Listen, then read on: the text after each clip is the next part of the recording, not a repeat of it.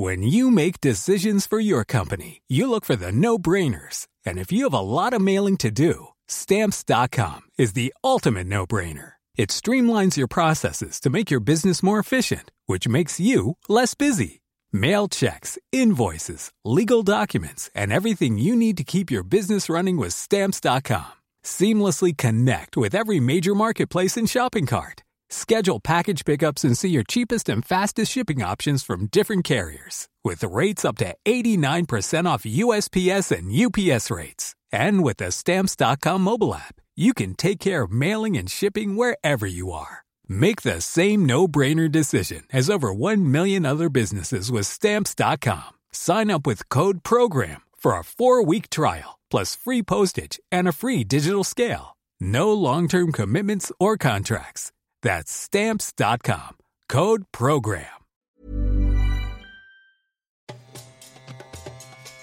Bienvenue pour cette nouvelle émission. Ravi de vous retrouver cette semaine. Nous allons évoquer la disparition de l'Empire d'Autriche-Hongrie.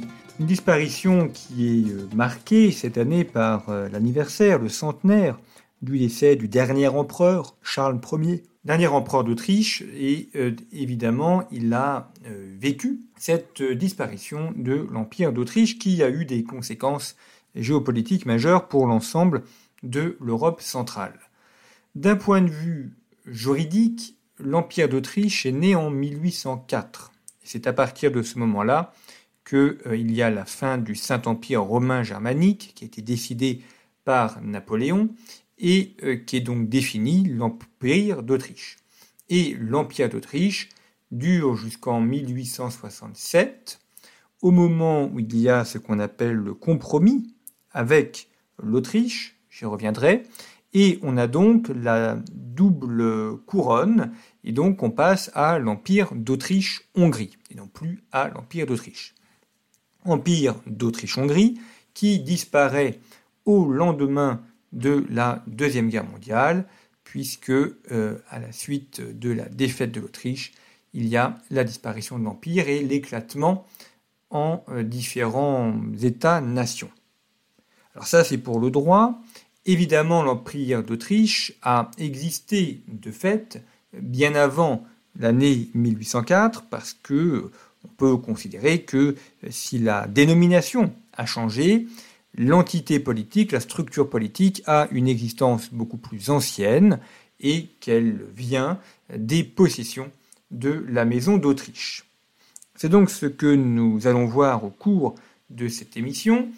Possession de la maison d'Autriche qui est liée notamment aux Habsbourg, une famille très particulière puisque c'est une famille qui est partie de, de peu de choses et qui a été donc cette branche qui a régné sur l'ensemble de l'Empire d'Autriche.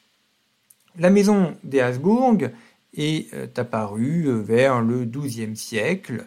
Il y a le, le château de Habsbourg, donc en Suisse alémanique, qui est daté du onzième siècle, qui est probablement une des origines. Nous sommes dans le canton d'Argovie, dans la Suisse alémanique, et on arrive à faire remonter l'histoire vers les années neuf cent dix-sept neuf cent cinquante-quatre. Ensuite, par alliances successives, par également mariage, la famille Habsbourg progresse et on a ainsi un dénommé Werner deux qui est le premier à prendre le titre de comte de Habsbourg. Et dans la guerre entre l'empereur du Saint-Empire Henri quatre et l'anti-empereur Rodolphe de Rheinfelden, eh bien Werner suit ce dernier. Nous sommes là au onzième siècle, dans les années mille soixante-dix. On a ensuite le petit-fils de Werner deux, Adalbert trois, qui euh, lui euh, fait la guerre notamment pour les croisades, et euh, ensuite eh bien, euh, il euh, progresse jusqu'à euh, fonder une famille qui a une existence sur plusieurs siècles. Et cela a, a commencé dans la région de l'Alsace. Région de l'Alsace, et leur influence étant davantage vers l'Est, jusqu'à arriver au Saint-Empire romain germanique, où euh, là aussi, ils arrivent à prendre le contrôle du trône impérial, de manière certes euh, non continue, mais malgré tout, ils prennent le contrôle du trône impérial. Et euh, il y a ensuite euh, le règne important de Rodolphe Ier de Habsbourg, Rodolphe Ier qui est né en mille deux cent dix-huit et qui est décédé en mille deux cent quatre-vingt-onze, qui est roi des Romains et euh, qui euh, participe à la, à la contrôle donc euh, du, de ces terres euh, autrichiennes, puisque euh, roi des Romains, il se voit donc comme le successeur de Rome. Et il est également titré duc d'Autriche. Donc nous ne sommes pas encore dans la, l'Empire d'Autriche, mais du moins dans le duché d'Autriche. Il est duc d'Autriche de mille deux cent soixante-dix-huit à mille deux cent quatre-vingt-deux. Donc vous voyez que cette famille des Habsbourg est présente dès le, le Moyen-Âge, un Moyen-Âge assez reculé, et qu'elle a des fonctions de plus en plus importantes qui lui permet de, d'avoir des, des titres, de comté, de duché, et euh, également d'avoir des possessions. Évidemment, il y a euh, l'épisode important qui est le, mar- le mariage de Maximilien Ier de Habsbourg, qui euh, épouse Marie de Bourgogne, qui est une euh, princesse de Valois, donc euh, française, et qui hérite notamment, qui est l'héritière des possessions bourguignonnes, notamment des Pays-Bas. Et euh, avec ce mariage, eh bien, on a l'alliance de la branche des, de l'Est des Habsbourg avec les possessions espagnoles, qui permet donc aux Habsbourg d'avoir un royaume beaucoup plus important, un royaume beaucoup plus étendu. Ainsi, au XVIe siècle, les possessions des Habsbourg, à la fin du, enfin, au milieu du XVIe siècle, les possessions des Habsbourg comprennent les Pays-Bas, l'Autriche, la Sardaigne, l'Italie du Sud, Naples et la Sicile, et une grande partie de l'Europe centrale, notamment la Bohème, la Moravie, la Hongrie et l'Autriche. Et donc on a euh, ces familles qui ne cessent de monter jusqu'au moment où s'opère le partage entre les Habsbourg de Madrid et les Habsbourg de Vienne, les Habsbourg de Madrid qui donnent donc le royaume d'Espagne, l'Empire espagnol, avec notamment Charles Quint et Philippe deux, et puis les Habsbourg de Vienne,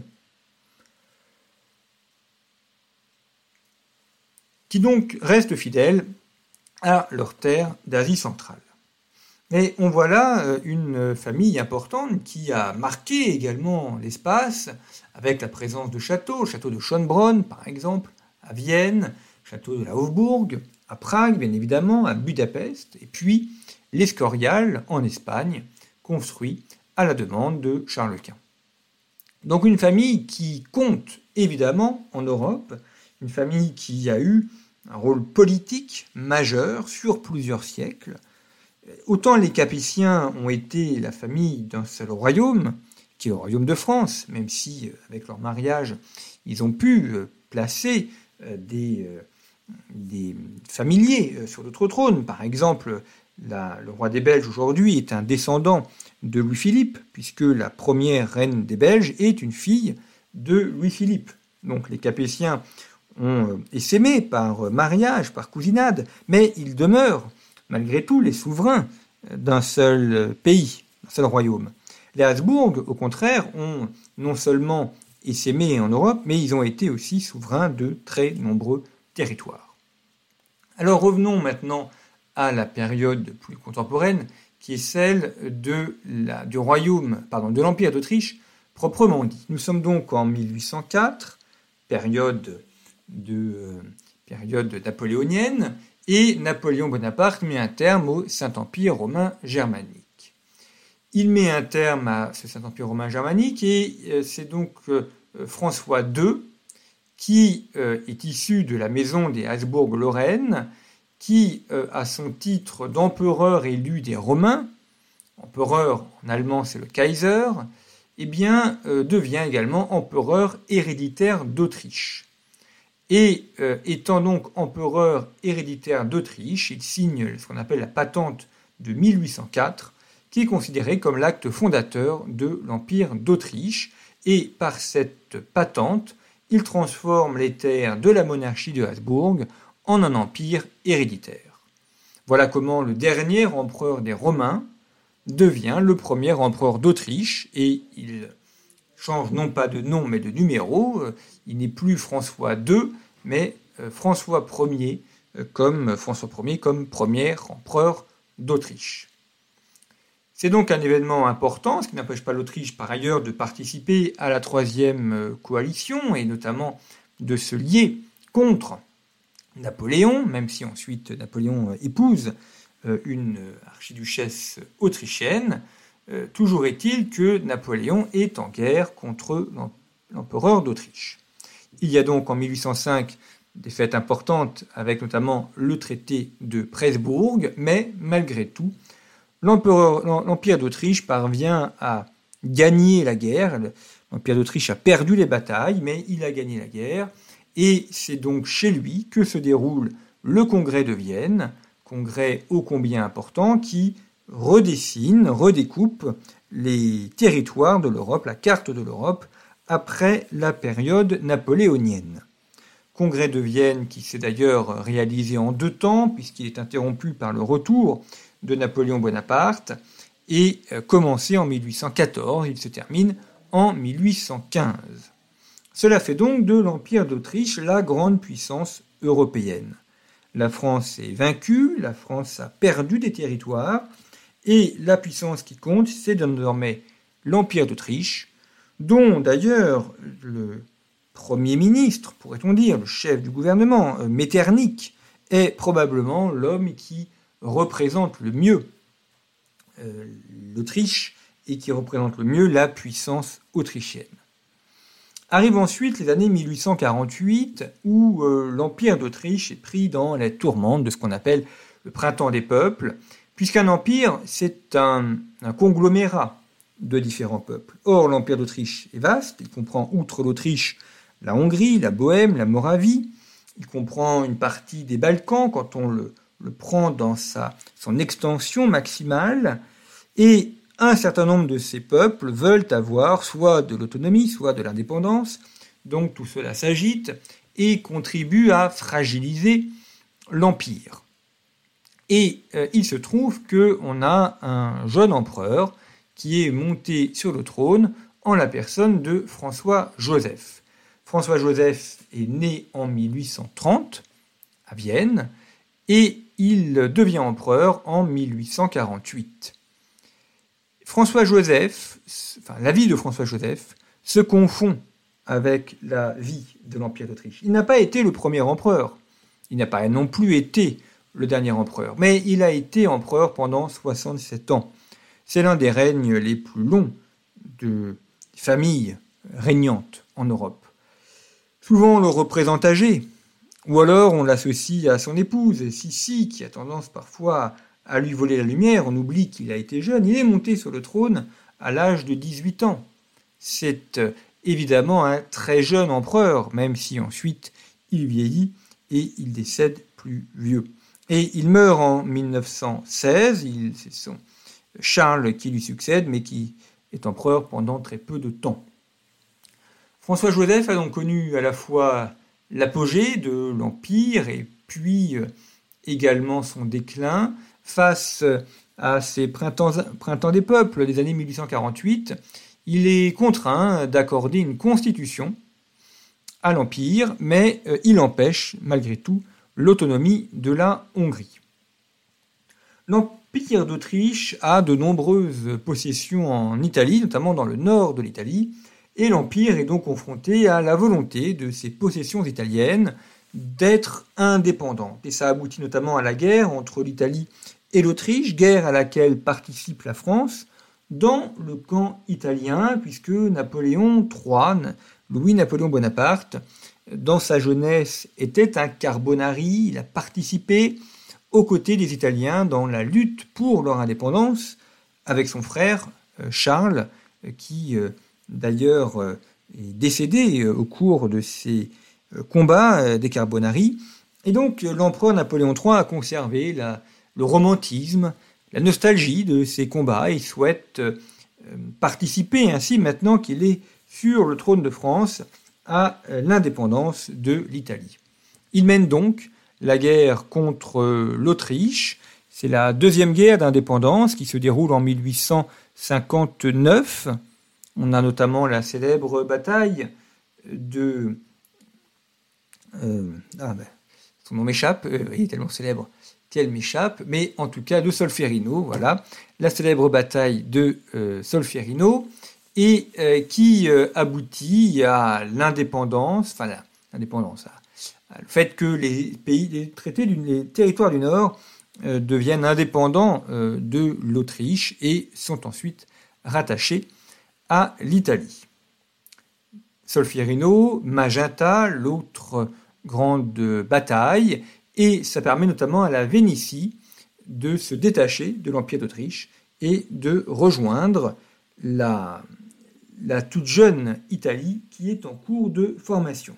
C'est-à-dire que c'est à cette occasion-là qu'en remerciement de son aide à l'indépendance italienne, Napoléon trois a pu récupérer le comté de Nice et la Savoie, qui ont ainsi été détachés de l'Italie et ont été rattachés à la France. Donc, euh, guerre d'indépendance italienne qui rogne les possessions territoriales. Le problème de l'Empire d'Autriche est qu'il est immense, il est extrêmement grand, à une époque où les moyens de communication sont évidemment beaucoup plus euh, compliqués et beaucoup plus longs qu'aujourd'hui, mais toujours est-il que c'est un premier rétrécissement euh, de l'Empire. L'Empire qui, par ailleurs, n'a cessé de connaître quelques difficultés. Il y a la guerre des duchés, notamment la guerre des duchés qui voit s'opposer la Confédération germanique contre le Danemark, parce que le problème de l'Empire d'Autriche, c'est qu'il est confronté à plusieurs mouvements un petit peu de, de centrifugeuses. L'Italie veut être indépendante et, donc, et unie, et donc ça ne peut se faire qu'aux dépens de l'Empire d'Autriche. La Prusse voudrait créer une, une unité prussienne autour d'elle, une unité allemande autour d'elle, ce qui ne peut se faire qu'au détriment de l'Empire d'Autriche. Certains peuples voudraient être indépendants en Europe centrale. Là aussi, ça ne peut se faire qu'au détriment de l'Empire d'Autriche. Donc l'Empire d'Autriche est coincé entre plusieurs mouvements qui veulent leur indépendance, qui veulent leur autonomie, et euh, évidemment cela limite considérablement Euh, la stabilité de l'Empire. Donc la guerre des duchés qui se déroule en mille huit cent soixante-quatre, c'est euh, la guerre menée par la Confédération germanique contre le Danemark pour récupérer deux duchés, à savoir le duché de Schleswig et le duché de Holstein. C'est une victoire de la Confédération germanique. On parle de Confédération germanique, en réalité elle est menée par la Prusse qui est la, la tête pensante et combattante.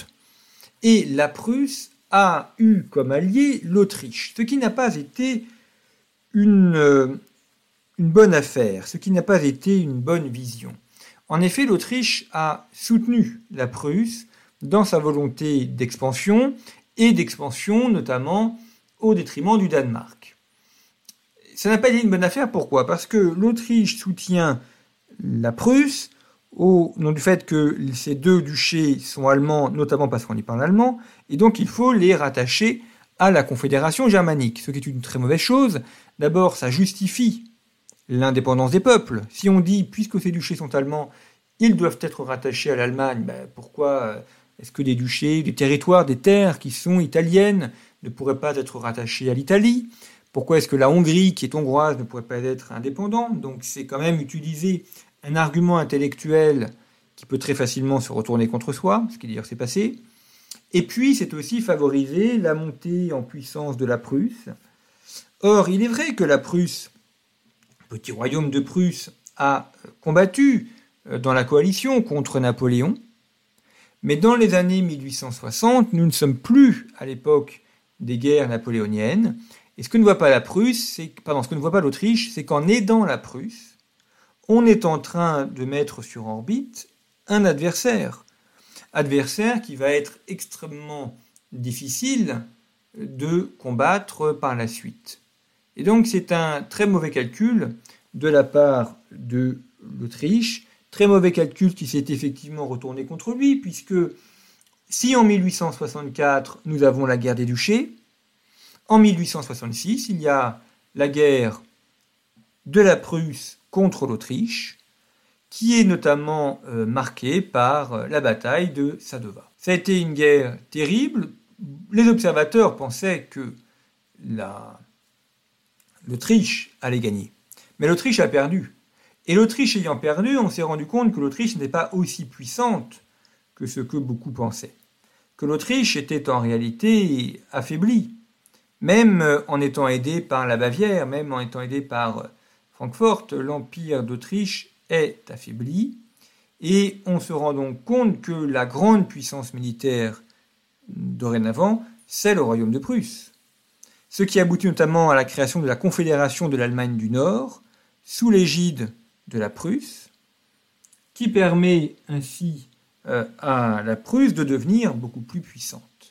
Et ça, euh, ce n'est pas euh, évidemment une bonne chose que cette, bah, ça voyait par la bataille de Sadova, où, qui était une grande défaite autrichienne, alors même que beaucoup s'attendaient à avoir une victoire de l'Autriche. L'Empire d'Autriche étant affaibli, il doit accepter ce qu'on appelle le compromis austro-hongrois, le compromis austro-hongrois de mille huit cent soixante-sept, qui oblige à une partition de l'Empire, avec d'un côté les royaumes liés à l'Autriche, donc liés à la diète de Hongrie, et en revanche ce qu'on appelle les pays de la couronne de Saint-Étienne, qui sont liés à la Hongrie. Pardon, les, les pays de la diète d'Empire sont liés à l'Autriche. Et euh, par conséquent, euh, l'empereur a désormais deux couronnes. Il y a un seul empire, mais c'est l'empire d'Autriche-Hongrie.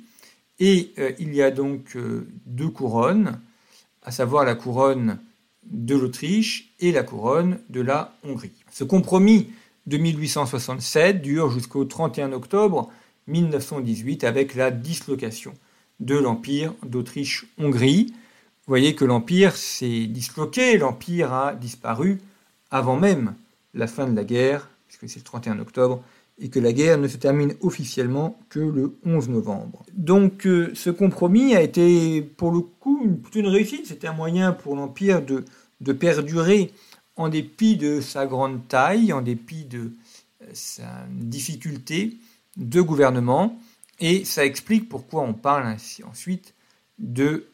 d'Empire euh, d'Autriche-Hongrie. L'Empire d'Autriche-Hongrie s'est beaucoup étendu dans les Balkans, notamment en contrôlant la Croatie, en contrôlant la côte d'Almat, notamment euh, aussi euh, la ville de Sarajevo, ville de Sarajevo où a été assassiné le vingt-huit juin mille neuf cent quatorze l'héritier de la couronne, et on sait que c'est perçu comme l'élément déclencheur de la Première Guerre mondiale. Si d'ailleurs vous vous rendez à Vienne, vous pourrez voir au musée de l'armée de Vienne la voiture où a été assassiné François, François Ferdinand, et également l'uniforme qui a été récupéré, qui est précieusement conservé, l'uniforme de François Ferdinand, et ça évoque évidemment ces heures tragiques et troubles, non seulement de l'Empire d'Autriche, mais également de l'ensemble de l'Europe. Donc vous voyez que ce compromis de mille huit cent soixante-sept a été important, c'est à la fois la reconnaissance de la faiblesse de l'Empire d'Autriche.